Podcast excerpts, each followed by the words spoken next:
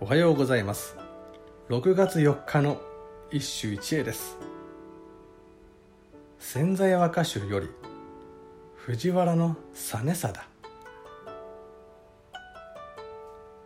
ホトトギス泣きつる方を眺むればただ有明の月ぞ残れる。ホトトギス泣きつる方を眺むればただ有明の月像残れる。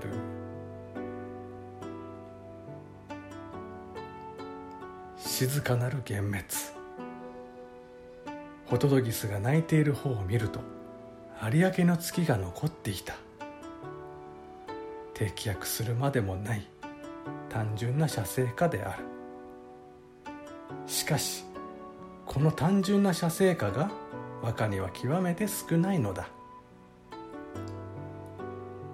和歌とは基本的に叙情詩であり大抵の歌には悲しい愛しいといった呼び人の心境が現れている。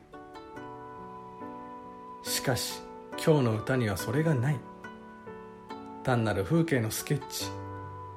これが歌として成立したところに和歌の一段の向上があった。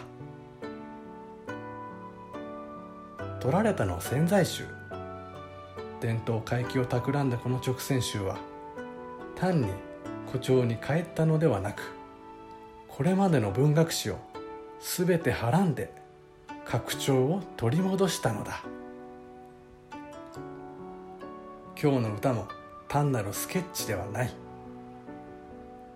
それはこれまで鑑賞を続けてきた。私たちにも理解できるだろう。ホトトギスと有明の月とが象徴する人の心それは静かなる幻滅である。以上今日も素晴らしい歌に出会いました。